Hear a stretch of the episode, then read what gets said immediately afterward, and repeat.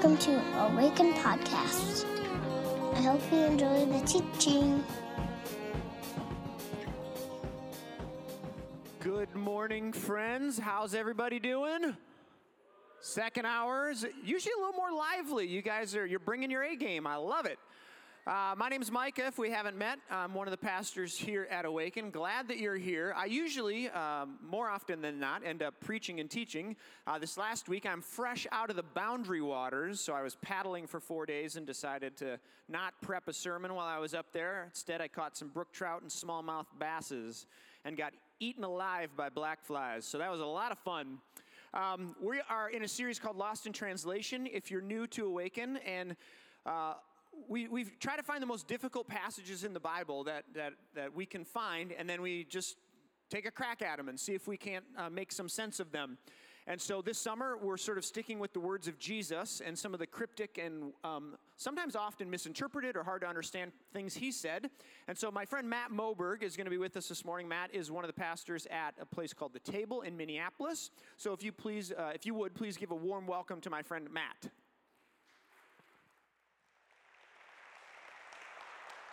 Thank you. Hey, good afternoon, Awaken. You guys, this is, the first, this is the same thing that happened in the first service. I said good morning and just got dead faces looking back at me. Good afternoon, Awaken. Oh, it's so good to see you guys and be with you. As Micah said, my name is Matt Moberg. Um, I am a co pastor of a church called The Table.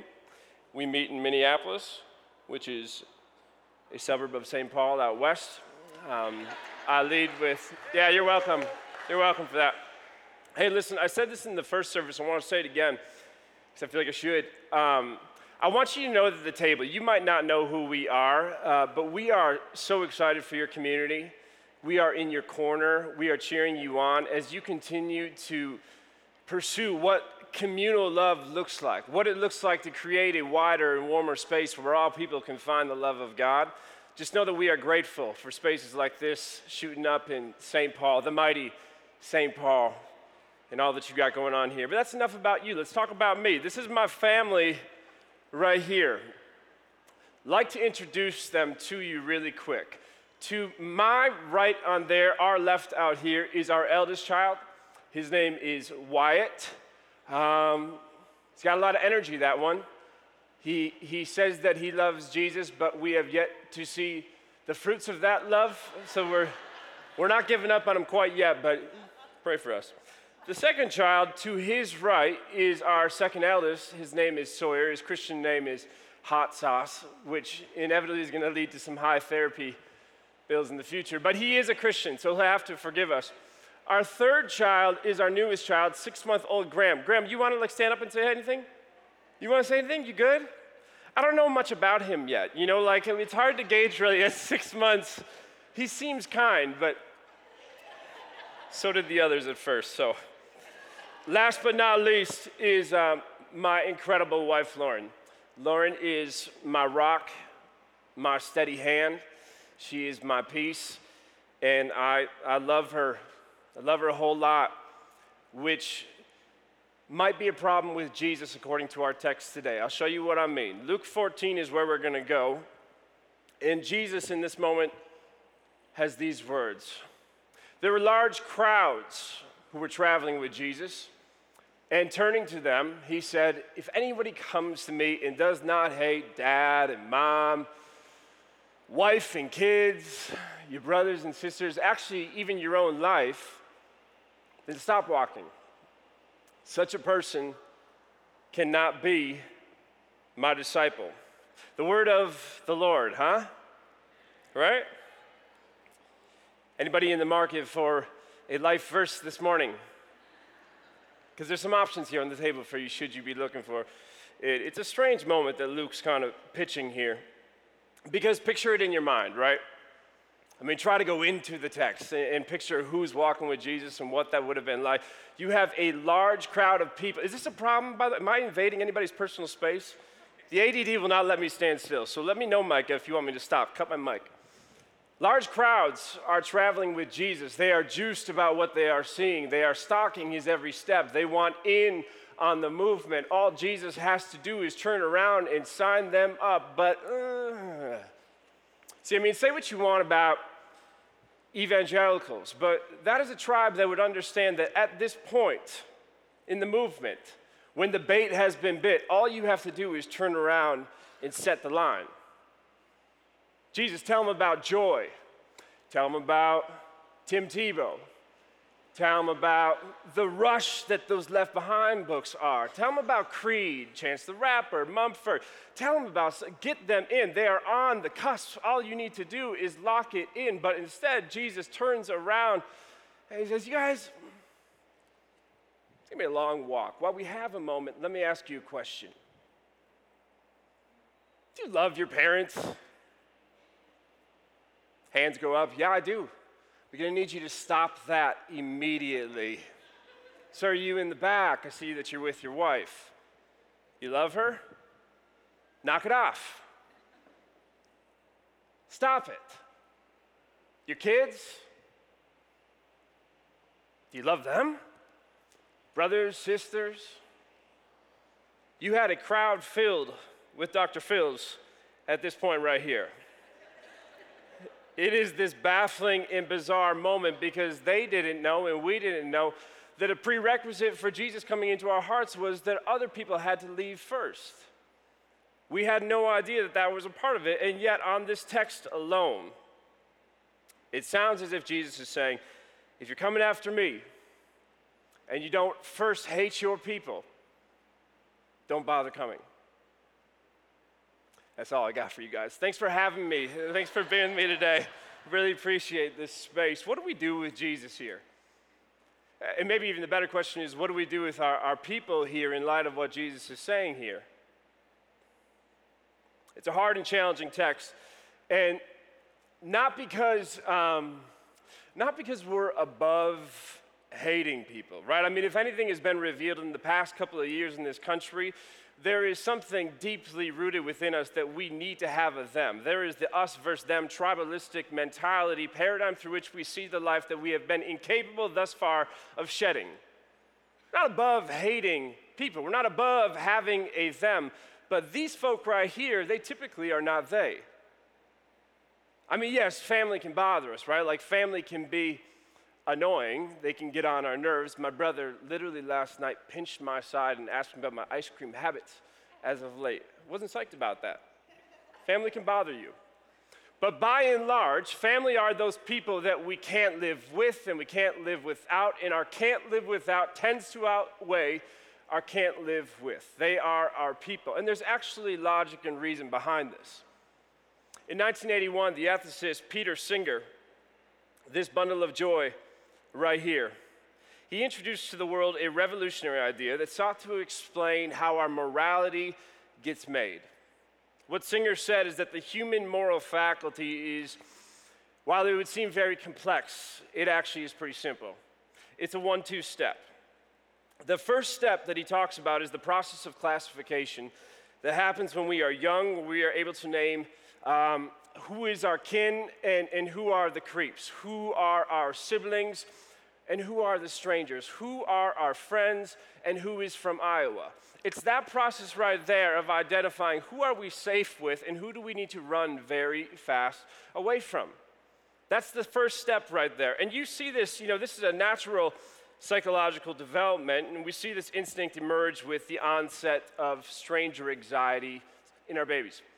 So, for example, I won't do it right now, Graham, but if I were to take Graham away from my wife's precious hands and proceed to pass him around to you guys, he wouldn't have much beef with it. Like he just he'd be okay with it. He's used to having strangers' hands on him. But if my three-year-old Sawyer, if I were to go pick him up and pass him around to you guys, his hands would be all over you really quick. He would have a problem with that. He wouldn't be psyched about that at all. Why? Sawyer is past that point right now where he's been able to identify who his family is and who his family is not, who his people are and who his people are not. And he wants to be with his people. And before you judge my three year old son, might I suggest that you do too? Would you do me a favor and take out your phone if you have it? If you have your phone, Micah will not be mad right now. Take out your phone and look over your past 10 calls that you've made.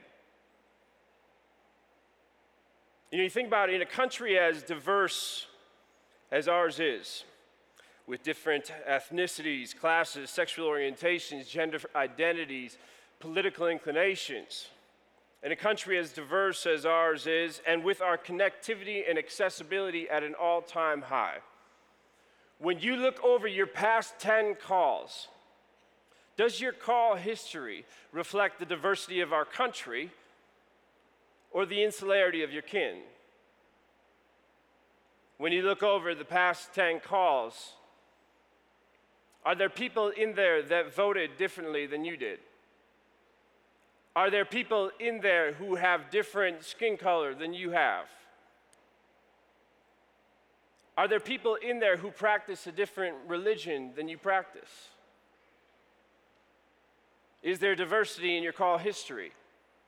Or was Aristotle right when he said that we are attracted only to the similar and the familiar? That like really just likes like. I had this moment a couple weeks ago. I was dropping Sawyer off at school, and he was happy that day. He was in good spirits. There were bluebirds on his shoulders. Until we got to the classroom. We got to the classroom and we stood in the doorway, and upon like entering that sphere in that space, my son spins around, grabs onto me, and starts weeping as he's holding me tighter and tighter. Now, on one level, this is great for the self-esteem, especially when there's other kids who are like so like, whatever, dad, leave me alone. I'm like, I don't know, maybe I'm born with it. It's hard to explain why certain parents are the way they are. But Sawyer will not let go. He's gripping tighter and tighter and he's crying. And then it gets to that point where it's like, what is wrong with my child? Finally, after I peel him away and I get some space from him, I'm thinking about a little bit like, what, what is, that was weird. Like, what, what did happen? What is wrong with my three year old son? Why did he have to grab me? Why did he do that? And then I had the thought come across my mind well, why do I do that still? I mean, I might not be spinning around and looking for my dad's thighs to grab onto anymore, but I am looking for an echo chamber through which I can find space to belong. I am looking for people who look at the world the way that I do, who affirm my already the beliefs and opinions I walk into a room with who are going to be cheering me on but never holding me accountable. I'm looking for that space that is safe, and consciously and subconsciously, I'm resisting those who fail to provide it for me. Contrary to what our Facebook feeds and our news headlines would have us believe, the alt right does not have exclusive rights to xenophobia. This is a socially transmitted disease that runs in all of us the fear of the stranger. When we think about things like this, we think about it only in these extreme matters and we think about them happening in extreme circumstances, Klan rallies. And by doing so, we wipe our hands clean. We're not complicit, we're not like them. But what if it doesn't happen just, what if this fear of stranger doesn't just manifest at Klan rallies? What if it happens? at your local Applebee's as well. I want you to watch this video. Let's just say this is you. You're the big red person. All these people around you are just the people that you come in contact with. Some are people that you're friends with, some are just, you know, the, the checkout person at the grocery store. Everyone has a moral circle. And all that means is that the people that are most central to you there are going to get your most love and they're the people that you're going to be nicest towards. Okay, how many of you here have waited tables? So you guys know what misery that is. I have waited tables also. Imagine a friend, a family member, somebody you really care about is going to start waiting tables. They go through the whole training process. You get a group of people together. You go, you sit in their section. You're all excited first night. And they come over and they are just sweating bullets. Right? What do you say to them? Oh, don't, don't worry about us. Don't worry about us. Don't even worry about. We don't even need drinks. I don't even like water. It's fine. We're fine. I don't even like this. An hour later, they come over and take your order. You ordered steak, in front of you is cod. It's great. You love cod. Cod's terrific. We're going to eat this. This is going to be great. And then what do you do at the, over, at the end of the night? You overtip them, don't you? You overtip them. Now, imagine that same scenario, and you have no idea who this server is. And they come, and you know what? You ordered Coke Zero, and this tastes like Diet Coke. So you stop making eye contact with these people. You start to do that mental math of the tip going down, down, down. I'm not gonna even look at this person. You know, this is this is ridiculous. We were paying for a good time. What is this? Two different types of behavior from us for two different people. One is your mom, one is your friend, one is your brother, the other one isn't. But the other one's somebody's mom, one's somebody's friend, the other one's somebody's brother. Why do we justify two different types of behavior for people that we come in contact with? We show kindness to our kind, meaning the people that are inside that circle are generally going to be people that you think are your kind. Ethnicity, background, financial status, age, orientation, family members, skill set, you name it, these are the people that I am going to give my most love to. Just imagine with me how different would your world be if you just expanded your moral circle? What if all of a sudden the people in your church were known for treating other people in their society like family? What would that do to you? What would that do to your church? What would that do to your life and your heart? I was, um, was over at a friend's house the other night, Friday night, to watch the NBA Finals, and as you'd expect, somebody turned to me and asked me about Genesis 1 in the fall. And so, which is fun. It's exactly what I was trying to go and do that night. But one of the questions that he asked was, um, let's talk about, you know, humanity's original eviction from Eden in the fall. Did you think it happened? How did it happen? What are the implications on us today if it happened? Is it in our DNA? What's going on? And um, I said, you know, I don't, I don't, I don't know. I wasn't there. I, I, I don't know. I don't know if, if the Garden of Eden was a historical fact or it was a parable. I don't, I don't have all the information on the fall. What I do know is that I've seen the fall happen again and again. I've seen it happen in me, I've seen it happen in mine. I've seen my two eldest boys go from this place where they were safe and secure and at home among strangers, others to this place now where they are fearful because different means dangerous.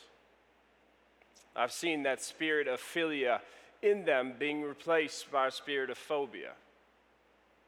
And again, like I get it, it's, it's a natural psychological development. This is a part of growing up. It is innocent on one level, but it's also deeply insidious on the other level because this fear of the stranger, this fear of the other, tell me if I'm wrong, but that is the root of all evil. Every ism that is plaguing our society is birthed out of that fear of the other today. It is the cancer in our country right now. It is tearing us apart because we cannot see people beyond our people.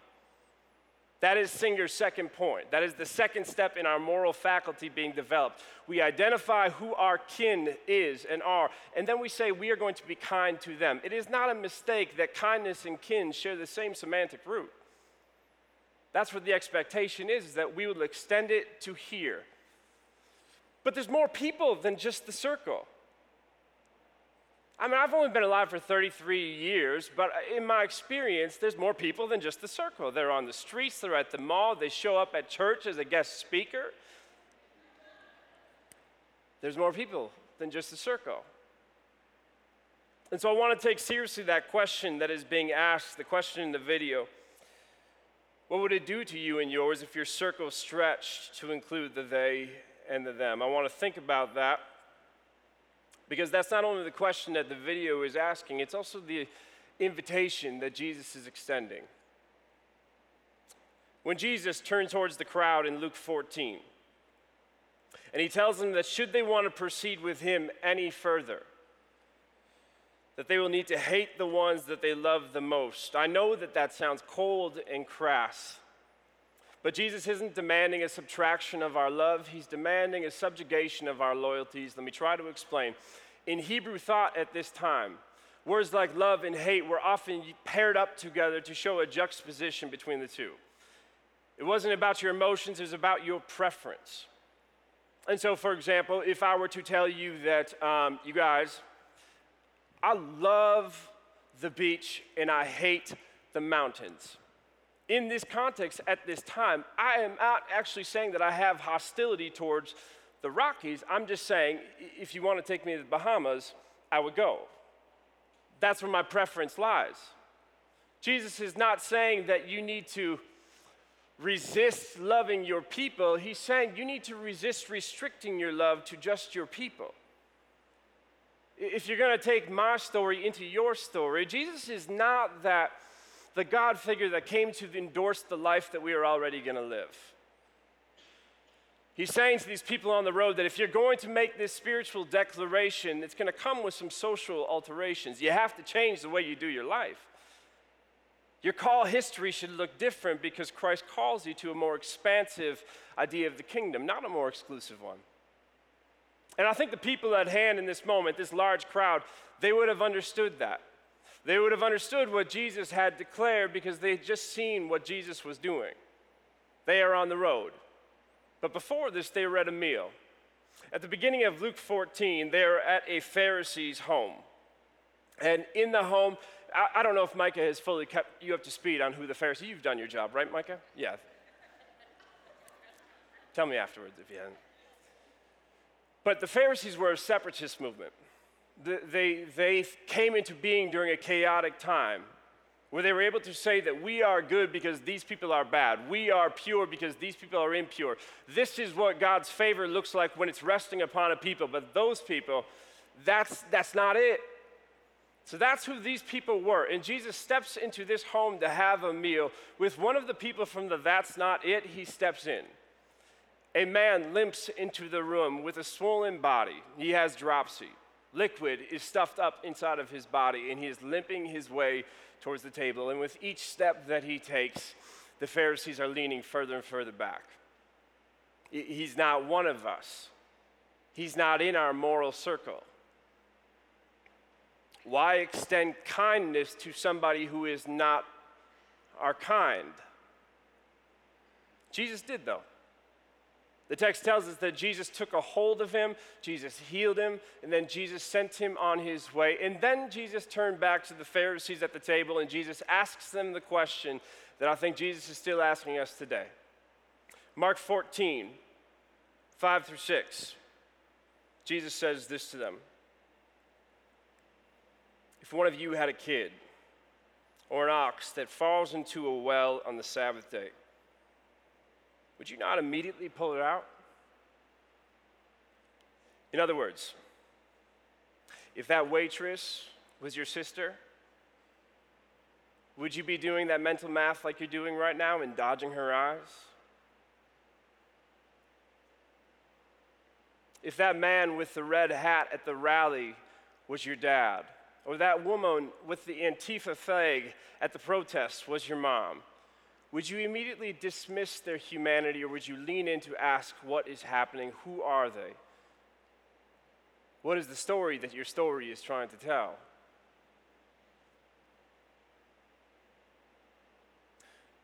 What would you do if somebody walked in and you saw them as if they were part of your circle? What would you do? The text here in Luke 14 tells us that they had no idea, so they didn't say anything.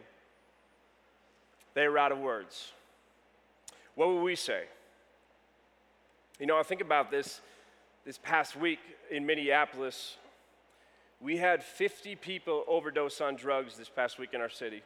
That is an all time high for any week in our city's past any other week but this week when I'm looking at this material, it wouldn't have disturbed me the way that it did. But now I can't see them just as strangers. Those are my brothers and sisters who overdosed this past week. I, I have to have them inside of my circle. It's not just a stat any further. What does it do to your heart when you think about your family boundaries growing wider and not smaller, growing warmer and not colder? Who is walking into your space while you are sitting at the dinner table and they are alone and they are scared and they are sick and they are looking for arms to wrap them up? Who are you afraid to reach out and touch? To say hello to?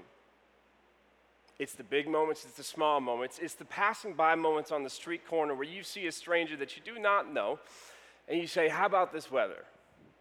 That's not a big deal. But it's a small way of saying to this person, I see you, I acknowledge you, you have value. In my world, inside of my circle, you have weight, you belong. This is the genius of Christianity. In its purest form, we see that Jesus spent 33 years trying to strip the world of strangers. The genius of Christianity is that it's not about creating a new people group that separates one group of people from another.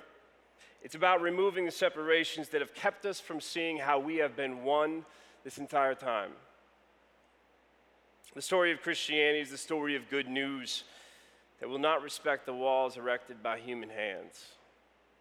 Every partition that we try to put up, the neighborhood of Jesus breaks back down. God is always calling us into something bigger and better than we previously had settled for. The question is whether or not we will go. Because our foundational text reminds us God so loved the world is read very differently than God so loved my world. And to love the world that God loves, we have to check our my at the door. We have to live with eyes wide open and not just eyes for ours. Do you see the people in your midst? Do you know the name of your mailman? Do you know the name of your sanitation workers? Do you know the name of your neighbors?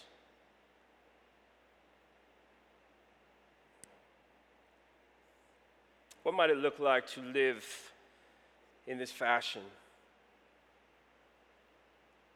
To love on those that we do not see. It could look like a lot of different things. A couple examples that came up for me. And I think it's amazing because when we actually see people break beyond the boundaries of their circle, the whole world stands still. This was shared 131,000 times on Facebook. Is it coming up? There it is. A woman holding another woman's baby who was crying the whole flight we see that photo and we need to, you guys got to see this. Somebody actually refused to obey the boundary lines of the moral circle and reached out to a stranger to be kind to somebody who was not of their kind. Or in our own local news,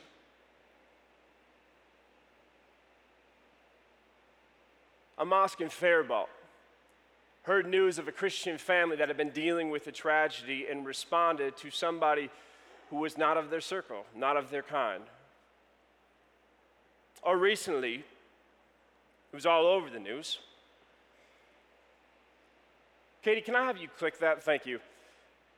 Three young men are out having dinner at a restaurant and they see an elderly woman sitting by herself and they walk up to her and say, Can we share this meal with you?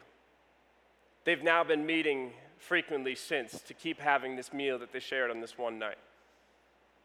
Unless we think that these small acts of kindness make no difference, lest we think that when that person stumbles into our space and we actually reach out with warmth and don't just look away, lest we think that that doesn't make any difference, let me show you one last one. This is FSU wide receiver, or was the wide receiver, Travis Rudolph who some of him and his football players from Florida State, they went to a school lunch to have lunch with these kids. And somebody took a picture of Rudolph sitting with this child who was all by himself. He didn't know what he was doing. He just saw somebody by himself and he said, I don't want him to be lonely. Not today. His mom later was the one who shared, this young boy's mom was the later who, one who shared this photo. And she wrote this about it. Several times lately, I've tried to remember my time in middle school. Did I like all of my teachers? Do I even really remember them? Did I have many friends? Did I sit with anybody at lunch? Just how mean were kids really?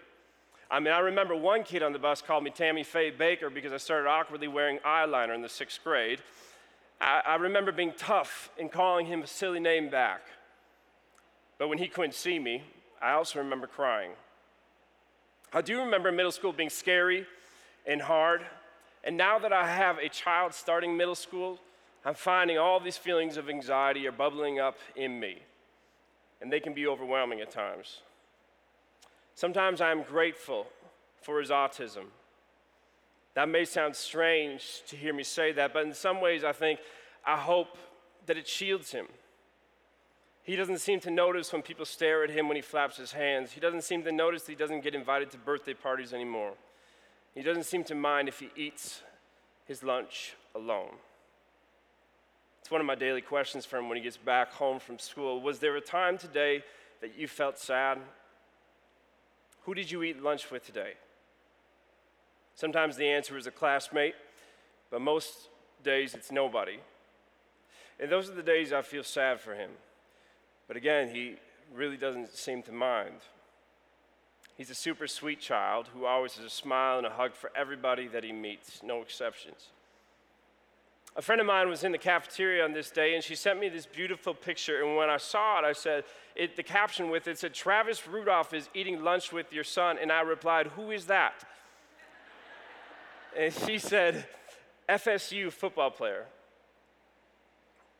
Immediately, I had tears streaming down my face. Travis Rudolph, wide receiver at Florida State, and several other FSU players visited my kid's school today.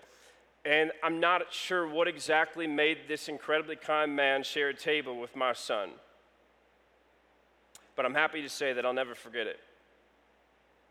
This is one day that I didn't have to worry about my sweet boy eating his lunch alone.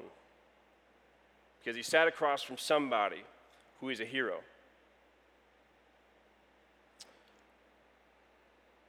Romans 12, 2. Friends, do not conform to the tribalistic patterns of this world, but be transformed by the renewing of your mind. Let me pray. Jesus, you are the good gift. Jesus, we, we think about how you live this life of courage that refused to see small where there's always something big. That we refuse to be trapped by these boundary lines that keep us from seeing our family, Forgive us, Lord, for the lie that our siblings are our strangers.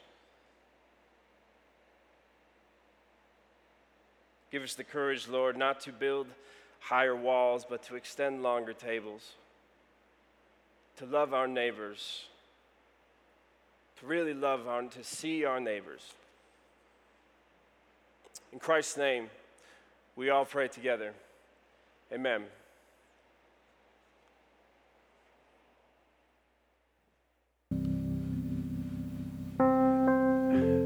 as we close up this morning, um, there's something that I say to my, my, I'll go higher. There's something that I say to my six year old every morning when we bring him to school. It's not an original saying, I just can't cite my source. I don't remember who first said it. But I always tell him two things. I say, be brave, because you are a child of God, and be kind, because so is everybody else. Go in peace, friends. You are loved. Find us online at www.awakencommunity.com or on Facebook at www.facebook.com backslash awaken community or on Twitter at Awaken Community. See you next time.